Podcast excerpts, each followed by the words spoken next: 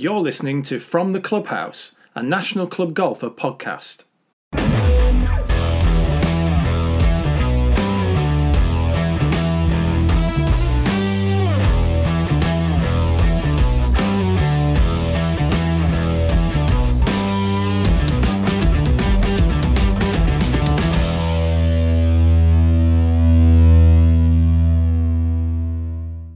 The countdown is well and truly on.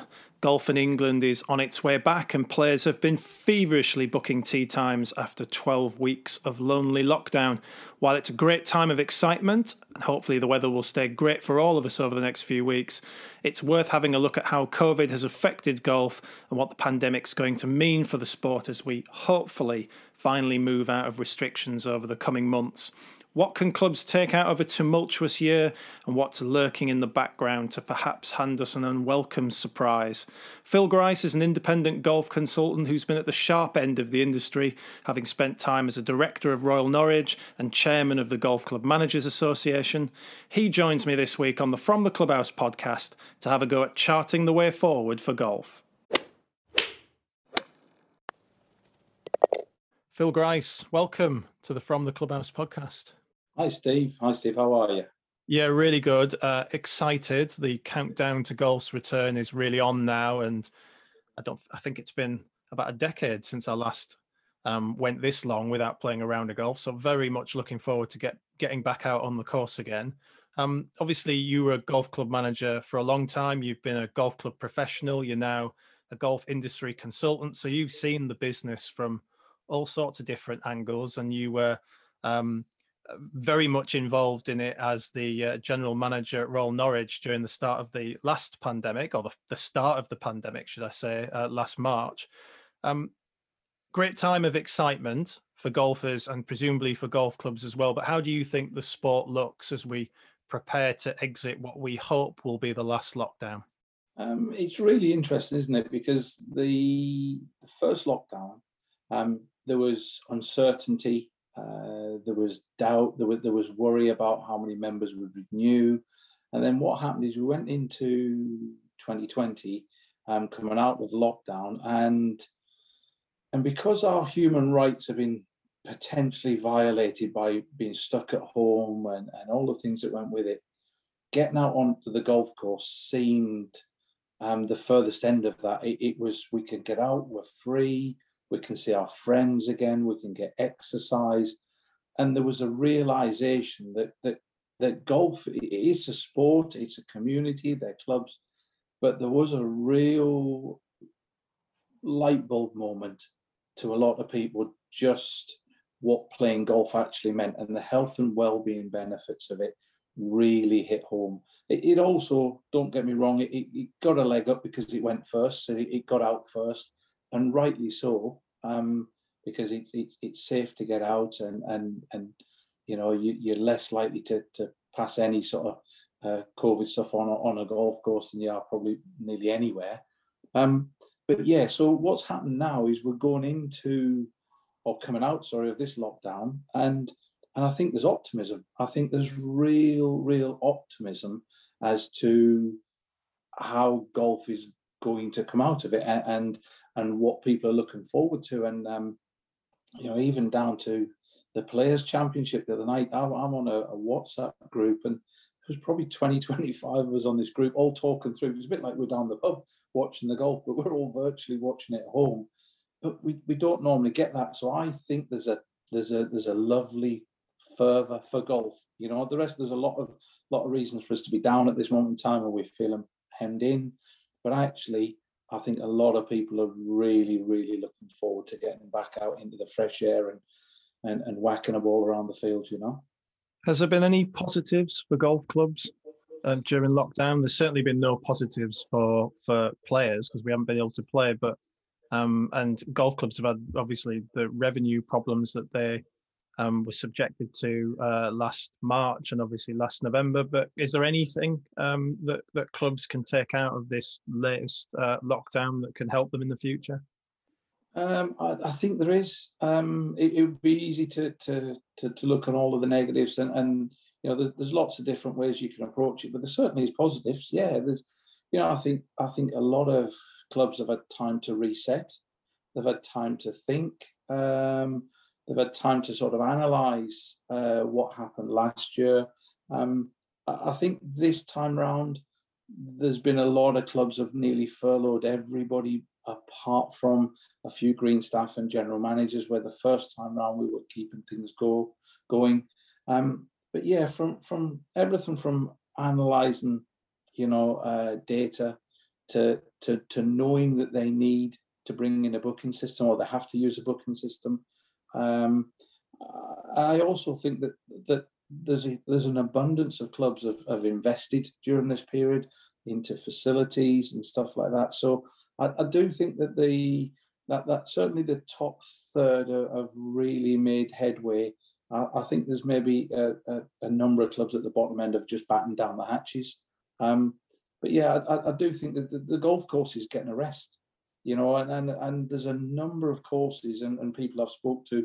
One really commercial operation I was talking to the other day, and they're really considering now that that probably two weeks at the back end of February, two weeks at the start of uh, March, that they will close down for a month um, and actually rest the course each year, that they'll allow the green staff to get on with essential maintenance and actually looking at, you know, the usage on the course during that time.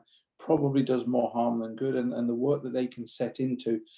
So it's it's allowed green staff to get out there. Um, and, and yes, some clubs have, have, have you know kept with essential maintenance, but there is a lot of clubs out there that have set about winter programs and really been quite aggressive, and, and, and the course getting a rest and, and then being allowed to plug lots of air into into the into the greens will really have done the courses no harm, especially after that that severe uptick in, in golf last year that that will have you know will have set the courses back a little bit. So you've talked to golf clubs that may consider in the future shutting their golf course at some point in the winter to give it a rest. That's a pretty controversial stance, isn't it? I mean, golf golfers um, have an expectation of unlimited use when they join a golf club, and that's obviously a twelve month round process now. I mean, they'll wear it in lockdown, but how do you think they would react if uh, a golf club that you've been speaking to sends out a message to their members and says, um, right, right, guys and girls, uh, we'll see you in four weeks. And by the way, please still pay your subs. Uh, I, I, um, I see it really different. Um, and, and I love you, Steve. You're that golf geek. You you care about your club, you care about everything. And if there was a business case put forward to say that the course will, will really progress, we can get so much work done in this window of opportunity, um, I I think that you'd find eighty-five percent of the members support it.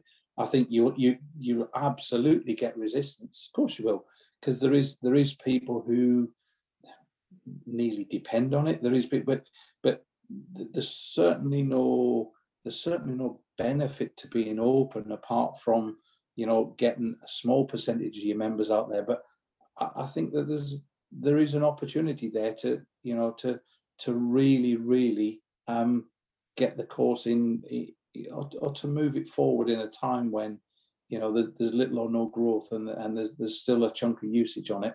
Um, but that usage is lovingly your hardcore, who, you know, if their heart was in the right place and you were to make a business case and say, look, this is this will put the course in a much stronger position for the rest of the year, you know, and don't get me wrong, it'll, it'll be, it, it's it's a small number of people that are talking about it, but I could see it through, not throughout the industry, but I could see it through like-minded clubs who want to be progressive, who would actually see that that doing that, you know, even if it was for a two-week period, would really give the green staff an opportunity to do some essential stuff.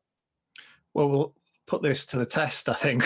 when, when this yeah. podcast is released, we'll soon find out what people think about it. But, I mean, moving on from that on a slightly different, but on a similar topic, um, fair use policies are going to be a thing, aren't they, as we, as we come yeah. back out of this lockdown? I mean, at my home club, um, we've instituted Um, a fair use policy for March the twenty-ninth. You know, I as a seven-day member can play a certain number of times per week um, as we um, as we roll through the next three or four weeks when we're expecting it to be um, exceedingly busy. Are you, are you a fan of that? I mean, is that the most equitable way of making sure that all members get an opportunity to play in these next sort of four to six weeks? I, I think that, um, and I put it, there was there was a, a, a WhatsApp group I'm on this morning, and it was a it was a group of general managers talking about their booking system and saying that I, I might my club, my members, or my board want to, to remove the booking system the first opportunity we can. And I put very simply, I wouldn't join a golf club that didn't have a booking system. And I'd, I'd go as far as to say, for me, I also wouldn't join a golf club that didn't have a fair use policy. Um, and I know this from a statistical point of view. Uh, and I know if I ask, if I ask twenty percent of the G Ms out there uh, about the demographic of usage of their course and percentages, that they will know it intimately. Uh, and unfortunately, eighty percent of, of, of the, the management out there probably don't know um, just quite how often certain demographics or, or certain uh, groups play. Uh, and I know from one set of statistics I went through with somebody not so long back that it was it was something like seven and a half to eight percent of the membership of the membership played nearly thirty percent of the golf.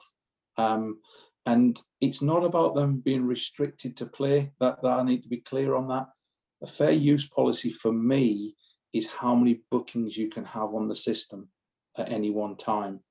So, as an example, one of the better ones I've seen is I think it's it's it's four bookings across twelve days, um, and and that doesn't mean you can't play every day. It just means that you can only have four on the start sheet at any one time, and by the time you want to put your fifth one on, or that you've got to have used the first one, and and what that does is that stops, you know, somebody booking relentlessly all the peak tea times, and and you can't encourage all these new people to come and the same hardcore of people get the peak tea times. You know, there's there's got to be a fair use, and and, and in truth, the only people the only people that will fight against it are those that want to take advantage of the system, you know. um and and what we definitely seen in in the coming out of the first lockdown was a real um it was an empathy to the fact that most clubs, and I know most clubs are going to do it again this time, are opening up the first couple of weeks as nine holes, two lots of nine holes, to maximize getting as many members on the course as once as possible. So everybody's going to get at least nine holes in. Um, and there was a real empathy as to, well, I'd normally play at eight in the morning, and, and guys that didn't get eight thirty and got eight forty-five would really kick off. Well, this time round, they, they kind of didn't. They were booking in at twelve o'clock. And they were just happy to play nine holes. And and I think coming out of um, th this lockdown, I, I think that we all have a time to reevaluate and just think how lucky we are. And and you'd have to question anybody that wants to get eight or nine bookings across the next ten days. Um, uh, and at the restriction of somebody who's maybe been at work or, or got a difficult time and he's only got a limited opportunity to play. So it, it, it is back into that fair. It's fair use, and it, it's there isn't any really perfect way of doing it because every club will see it differently. But I would really like to think that it's something that clubs will bring in, and they'll constantly review it. They'll, they'll ask their members for feedback. And, and, you know, one of the things that from every forum there is these days, and don't get me wrong, there's a lot of keyboard warriors out there, so you can't take everything on board. But what we are used to these days is, is, is allowing our feedback to be heard. So for me, if a club brings a fair use policy, and they should also be reevaluating that every twelve months and, and going to the wider membership and, and really getting an understanding, is it working and, and how do we make it work better? Yeah, because yes, for me, it's, it's key. Because there's no point, is there? I mean, we've been screaming as an industry um, for the best part of a decade and a half to arrest decline. Um, we've now done that, um, not of our own making. Uh, a pandemic has brought these new people to us, but these new people won't stay if they can't get to play. And, that, and that's a really important point. I mean, you know, the days of the golf club member who just came to have lunch and sit in the clubhouse and while a few hours away is gone. You know, these people who are coming to play, and I'm one of them, you know, we pay our membership to play. That's the point. Um, mm. And if we can't get on the golf course, we'll go somewhere else where we can. So that that's... that's not going to go away, is it? No, Steve, and I, I think I, I, I coined it the other night on a on a on another group that I'm really scared, and I mean this in a positive way. So I don't want to sound a doomster, but I'm really scared that we sell more tickets than the seats on the train, uh, and and it really worries me that that clubs are getting that there's going to be a tsunami of golfers. There's going to be so many people who want to get out there, and and and the people that scream the loudest, it doesn't mean you should listen to them.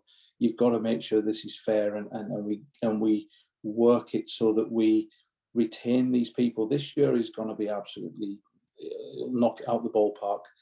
But over the next two seasons, will we have just reaffirmed perceptions that I joined that golf club, I could never actually get on, and when I kicked off about it or when I went to speak to them, um, they just didn't listen. And they didn't listen because they didn't have a, a mechanism in place. And, and as I said to you, that, that booking system, that fair use policy, certainly the booking system, if you don't have a booking system, you can't measure anything. You can't measure usage. You can't measure when you're going to be busy. Um, and, and, it, and it makes it impossible if you don't have that data to, to come back to. You know, I, I had somebody question me the other night, and he, he was asking about uh, a fair use policy and, and could I outline it for him? And I was doing that. And he says, ironically, the guy that shouted loudest, he says, we know he played one hundred thirty-nine games in one hundred fifty days, and he'd, he'd been out, and he was the guy that didn't want it, you know. Uh, and and and I understand, you know, the clubs are always going to have them people, and they're loyal and stuff like that. But actually, we we've got to be progressive uh, and, and inclusive, and we've got to listen. You know, we've got to talk to these new members that come in, find out why they never joined us before. Find out why they have joined us. Have they joined us out of necessity? Have they joined us because they've fallen back in love with it? What is the reason for them being at the club? And, and let's make sure that everybody gets a, a fair go. Everybody gets a, a fair crack. And that's that's just about clubs not being scared to deal with a bit of conflict. Yeah, so so what you'll get, Steve, is, is golf clubs will...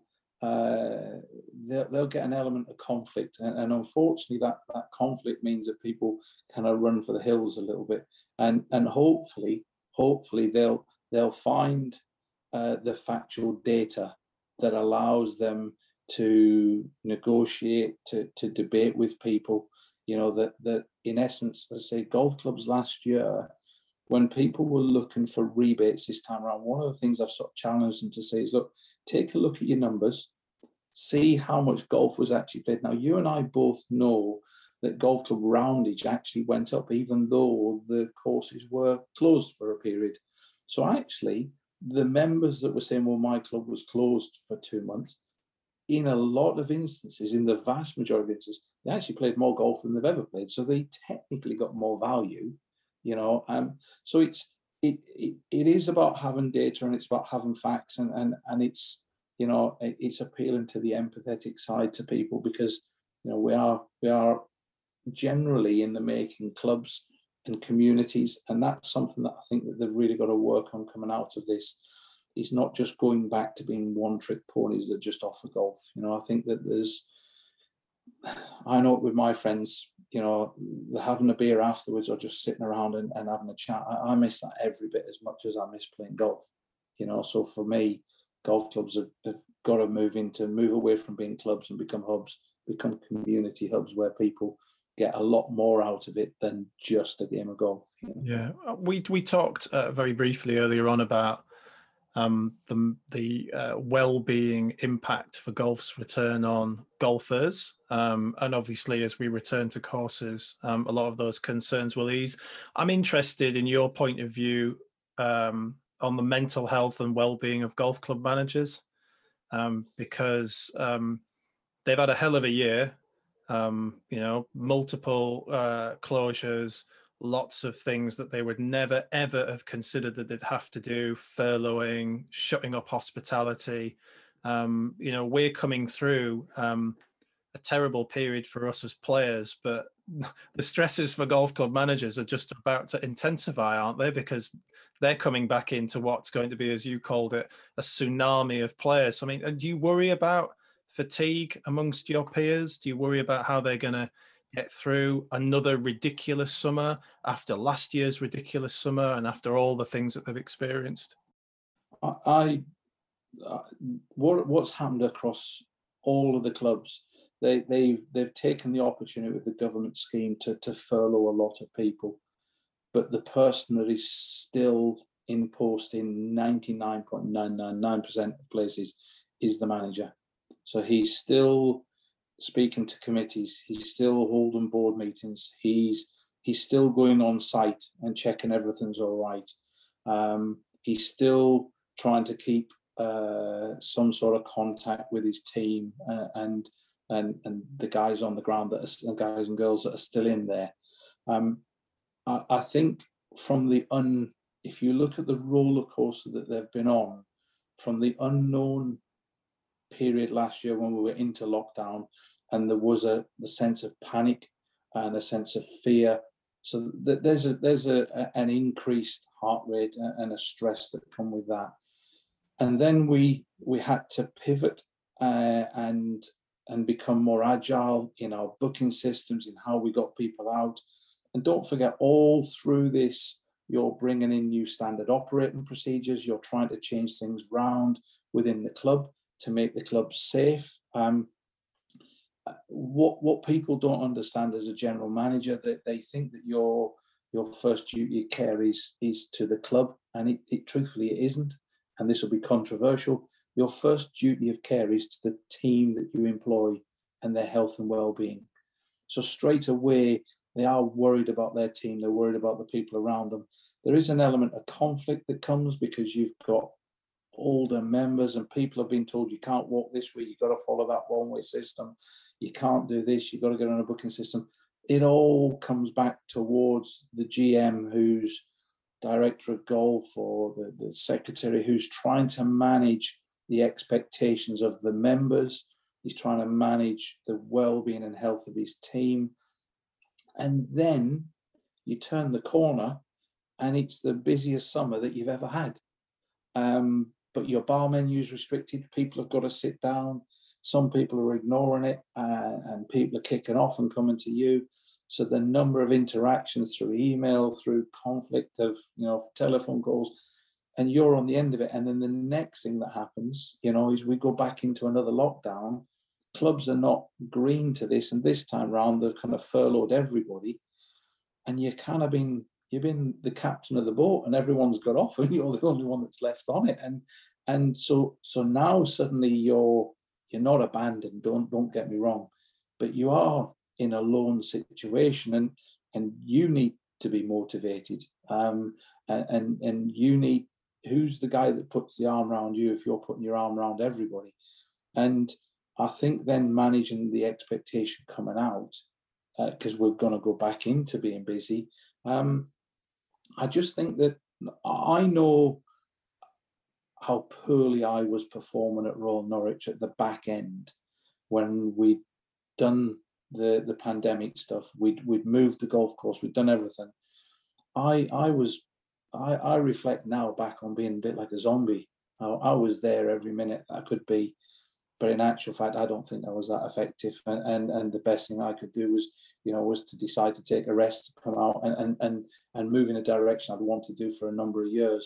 But when I look back now, um, the, the pandemic and all of the stuff that went through it, that was the straw for me. And, and I see it with a lot of guys out there at this moment in time. They are, you know, they're, they're the shock absorber between, you know, the wheels and, and, and the rest of the car, the membership, and and everybody are, there's a lot of stress on on the managers, and and I just don't think the people around them um really get that. I don't think they get that at all. So what what can we do then as members to make this transition back as easy for the golf club staff as possible? Um that's a good question, Steve, because it, it's um You, you'll get a lot of managers who want to seem like that, that there's uh, there's a weakness there, but there is from from the well-being and the health side of things. Um, I, the, there's a lot of support mechanisms, and you know the G C M A have set some stuff up, and Bigger have done, and the P G A have done. All the organisations have set them up there, but I, I think that they there needs to be uh, a recognition of that, and and nearly an enforced um, period of, you know, uh, trying to make sure everybody gets some help. I think that the, the um, whether it's the captain who's the chief exec for the year, or whether the club's, you know, got a proper board, and, and that the chairman and different people around them need to understand that these people have, have been at it and are now going into it. So it is making sure that you've you've not cut everything to the bone um, staff-wise, and suddenly what you're expecting in most cases is that your general manager, he's like the conductor of the orchestra, um, and, and he's he's there to watch what's happening. He's there to to make sure the different parts of the orchestra are doing what they should be doing. Um, what happens in truth is they're not conductors of orchestras, they're one-man bands. They've got cymbals between their knees and drums on their back, and they're expected to do a hundred different things. Uh, and I think that the boards and committees have got to make sure that the G Ms are doing no more than the hours that they're expected to do, that there is a support mechanism around them, and they're listening to them, you know, and, and looking out for signs of stress, and not actually making any rash decisions, or, or forcing forcing them into a position where there's going to be a lot of conflict. A little bit, like I say, taking away a booking system when you know that eighty-five percent of the members want the booking system. And actually what it does is it, it it just increases the number of emails. You know, it's, I've said, to, I think I said on the last podcast, when I left Royal Norwich after nine years, I'd had over fifty-seven thousand emails in nine years, was on the bottom right-hand side of my Outlook, um, which is, I went through a project, so I was doing essentially nearly three things at once. Um, so that that definitely lifted it. But I don't think anyone realizes that, you know, when the G M goes in, um, you know, if he's got twenty-five or thirty emails to answer, that's that's a three-hour job in most cases, especially if somebody's asked something quite searching on an email. So much easier to pick the phone up. But some people, you know, they're asking for stuff like that. And, and unfortunately, the, the different communication styles we have nowadays doesn't actually always make it uh, smoother and quicker and easier. And I say, if clubs have cut themselves to the bone and have removed staff, what you can't have is the G M going back in and he's, he's a part-time starter. He's, he's a part-time G M. He's he, you see him behind the bar, and he's a great guy because he's behind the bar, but that's not what you're paying him to do. You know, so it's make sure they've got a support mechanism around them, and make sure they've got the budgets. No different to, and I'll pivot here, you know, the golf courses. If they're going to have an increased usage this year, have you, have you, are you going to increase the staff on the golf course? Are you going to increase the budget? Are you going to increase the maintenance budget for, for the golf course? Or are we actually going to just put much more golf out there? You've seen the bigger report, um, you know, and, and there is a knock-on effect. If you put all that golf out there, there will be a huge knock-on effect to uh, the playability and, and the, the standard of the course. And uh, if you pivot that back again, that is that is no different to the people in the system. So if, if we're going to say that we're going to be thirty percent busier than we've ever been, are we just saying that staff will just absorb that? There'll be thirty percent more phone calls, there'll be thirty percent more emails, there'll be thirty percent more conflict. Um, how, how are clubs going to deal with that? Or are we just going to be old-fashioned golf clubs and pretend like it's not happening because we're just going out to play golf, you know? Yeah, there's, I mean, there's plenty of opportunities out there as well. I mean, we've rightly focused on some of the challenges um, that uh, golf clubs are going to face from March the twenty-ninth, but um, the sport, domestically at least, has probably been in a better place than it's been in a number of years. We, we talked a little bit earlier about that arrest of decline in membership. We've got new players coming in. Um, I saw a report um, across the pond that the viewing figures for the Players Championship final round had been the best in years. I mean, the people are really focused on golf at the moment, and we need to capitalise on that, don't we? Absolutely. And, and as I said to you, what, what you've got is, you've got a lot of, uh, and, and I'm always questioning whether there's more golfers or there's the same golfers playing more golf. But but whatever way you look at it, there, there, there has to be some more golfers. And, and for me, it's really interesting to look at the new members that have joined and to look at their age demographic, to look at what it is, question them, um, questionnaire them when they come in, find out what it is they're into. Um, there is a real opportunity to, to, to grow our offering. And, and everything from a from a quiz night to, to junior golf academies to all sorts of stuff, there is there is an inflow of people. Um, and, and I'll tell you something, Steve, which is really interesting, is nobody really talks about it at this moment in time, but but golf practice, um, golf practice, as, as somebody who's been a, a golf pro for thirty years, um, practice when I started was going onto uh, a field with a bag of balls, knocking them down one end, pulling them all back in, put them in the bag and knocking them back down the other end. And, and it was only it was only your geeks, it was only your people that really want to get better, or it was only those that were so rubbish that they felt they had to get better that actually really practice. And then the birth of the driving range come along, and and there was an uplift in people. That that went with the surge in, in the late eighties and the nineties. But driving ranges have become, apart from that, the, the busy, busy areas, they've just become a place where, I won't say geeks, but but you know, it's the hardcore that goes there, really. Well, what has happened over the last uh, twenty-four, thirty-six months is the birth of tech going on to driving ranges. Um, I mean, that is going to be, that's going to be as big for the game as adventure golf is. And, and real golfers look at adventure golf and they think it's, it's a comedy. But, it, but I, I can't tell you more. It's one of the single most important thing that's ever happened to our game. Adventure golf, because families are getting together and they're holding a golf club for the first time and they can actually do it and it's fun.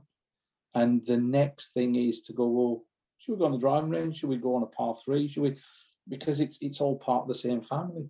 And actually, as a family, having an experience, going on the driving range now uh, and, and there being a screen and it's showing you how far you've hit, it's bringing together Topgolf, it's bringing together ten pin ball, and it's bringing together things where as a group you can actually hold a golf club, and it's all part of our customer journey. It's all part of how we get people into golf. You know, people don't wake up one day and say, well, I tell you what, I'm going to join a golf club and play golf tomorrow. That's just, you don't, if you do, you, you, you're one in a million. You know, most people somewhere along the line get encouraged to go to a range, to, to somewhere, and they stab at it. Well, the fact that these ranges now have tech, I know from a number of the big groups that when they first went to putting tech on there, literally their ball usage doubled. It doubled overnight. And I, I went up to, to Silvermere. I used to work at Silvermere many years ago. Um, it, it's the busiest on-course golf store in, in, in Europe. And uh, Tuesday afternoon, we went down there to look at the, I think they've got Topgolf in there. Uh, not Topgolf, they've got Toptracer in there, sorry. And we went down Tuesday afternoon. There must have been fifty people waiting. It's a two-bay, two-tiered range. But there must have had fifty people waiting at two o'clock on a Tuesday afternoon. And you go, like, that's just not normal. But what it was is because they've got screens in every bay. People are seeing where they hit it. There's different games you can play. And, and that's opened the door. And, and now... I mean, do you see now, do you see golf clubs, Phil, going... full top golf on this? Because at the moment still ranges are in general are a little bit separate um from the from the golf clubhouse because of space or design or whatever. I know some will be closer than others, but I mean the the, the whole top golf experience isn't there is that you you get a few balls, you have some fun, you have a couple of beers maybe, or a or, or a drink or a coffee, you know, you have a meal there. I mean, can you can you see in the future clubs trying to integrate that a lot a lot more? I mean, at the moment, I would say the two things are very separate, aren't they? But they're hard, there's a halfway house currently with the tech. You know, you can I can go to my golf club, um, uh, or I can go to our golf club and I can simulate Pebble Beach, for example, and come off feeling like I've had a round. But I mean, do you think that that link between driving ranges and hospitality is going to become a lot closer? Massively. Um, I think you might have been on the golf pick uh, stuff the other day, and, and there was a couple of the guys mentioned on there um, that they've started now selling their range bays in time, so they don't sell range balls anymore. So you'll book a slot. So so that now hits its time bound. It hits its an experience, because me and you are going to go and book a bay from eight till nine tonight. Um, yes, we can order a pizza. Yes, we can we can have a long driving competition. We can just practice. You, the, the the choice is huge. And and and you touch on it, Topgolf was kind of the first version of it, but now with Trackman, with Toptracer, all the different uh, techs, um, if you're a really good player, you can go down there and have half an hour, forty minutes, whatever whatever time you choose, to set out exactly how far you're hitting certain clubs. You can do the tech from the highest end of looking at your your ball spin rates, right through to the furthest end of me and you go up, we're just having half an hour, we're going to have a long drive, we're going to have an accuracy test, we're going to play Pebble Beach. Or you go to the other end of, as a family of four, we can go down there, book a beer for an hour, have competitions, have a bit of fun, we can order pizzas, yes, we can bring a beer. And I think that what's happening, and I certainly see it with some of the big groups out there now, is that they are really taking that forward. And and don't get me wrong, you, you'll have driving ranges in ten years' time, won't have tech on it. But there's ranges now that I thought would never invest that kind of money into the tech.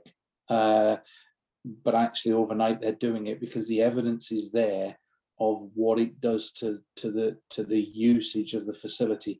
It, it's making practice into being a bit of fun.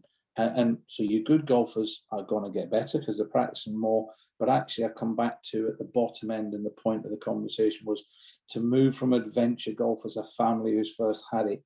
There's now a reason because of the tech, because because our youngsters live with tech. It, it's, you know, every one of them's got some. You watch the schools when they come out, I watch my kids when we're picking them up. Everybody's coming out, they've got a phone in their hand. You know, so they're used to seeing it. That, you know, from the Tiger Woods games on the, on, on the P S Ps and all them sort of things. Um, it, it's what people expect. So to be able to go out there now, and and it takes practice from being fun right through to the point where, as a really good golfer, as somebody like yourself, you want to know exactly how far you hit your five iron. And actually, there's a reason for doing it now. So the first thing you're going to do is, if I was you, would be to, I haven't hit a ball for however many months, you're going to go up and, and, and practice and, and look at actually how far you're hitting it. That data is is is invaluable. So I'm too geeky, Phil. I'm too geeky, Phil. I've got a net in, my, in my backyard. I mean, I mean, as soon as I've got a day where it's not basically gale force winds, I'm going to be out there um, hitting foam balls into a net and getting ready for the first comp. Are you... Um, Are you optimistic about golf now? Uh, more optimistic perhaps than than you've been for a while. Some of this change has been forced on us, and obviously, you know, we I mean, we could spend another podcast talking about changes in tradition and changes in dress codes, but that's but that's for another day. Um, but are you optimistic that golf as a sport is set fair um, after the pandemic? We've had this um, boost. Unexpected and not in the circumstances that we want, but there we are. Um, you know, we've got it, and we're we're trying to make the best of it in the ways that you've outlined. But are you are you sort of um, do you think the sport's got a brighter future now than perhaps you might have thought half a dozen years ago? Yes and no. I've always I've always felt that that golf was measured wrong. That golf is measured uh, uh, in the newspapers and in most people by how many members of golf clubs there are. Seven, eight hundred thousand, whatever, in the U K, but uh, sorry, in England, where in actual fact it was circa ten million people held a golf club in one way, shape, or form, and that's the measure of it. The measure, unfortunately, is why is over ninety percent of people who pick a golf club up not a member of a golf club. Now, what is happening is it's transpiring after the the last lockdown that that there was a bigger inflow into membership, uh, and and there was more people wanted to get out and use it. So I've never been negative about it. I'm more positive. I was positive, and I'm even more positive now. What I sincerely hope, though, is that clubs don't take this free lunch and just go, well, that's great, we've got new members, and that we reaffirm some of the the perceptions that were there uh before all of this. You know, things like dress codes have got to go. You know, you know the situation we created at Royal Norwich. It is a phenomenal facility. It's a it's it's a lovely golf course. It's a beautiful, beautiful. The stables is a beautiful building. We have no dress code, and I in my time that we never had any reason to speak to anybody about not wearing anything. You know, because golfers just don't. You know, the golfers dress for golf. They dress comfortably, um, and, and things like that. We we um, when we get rid of a dress code, we should actually sing about it. And I know it's a double negative, but we should sing about it. That we, you know, we would tell people we have no rules, we have no phone policy, we have no dress code, because people do behave, you know. And, and I think the time for, for these boundaries and stuff like that, that's long gone. And we should we should steal this positivity, and, and we should sing about it from the rooftops. But as I say to you, clubs clubs need to just chill out and relax, and and be happy we're back, be happy we've got new members. Um, and and treat them in a way that they want to be treated, um, and not in a way that you tell them how they should be treated. Always enjoy having a chat with you, Phil. Um, usually illuminating, and um, just the same in this case. Thanks for joining me on the From the Clubhouse podcast. Thanks for giving me the opportunity, Steve. Thank you.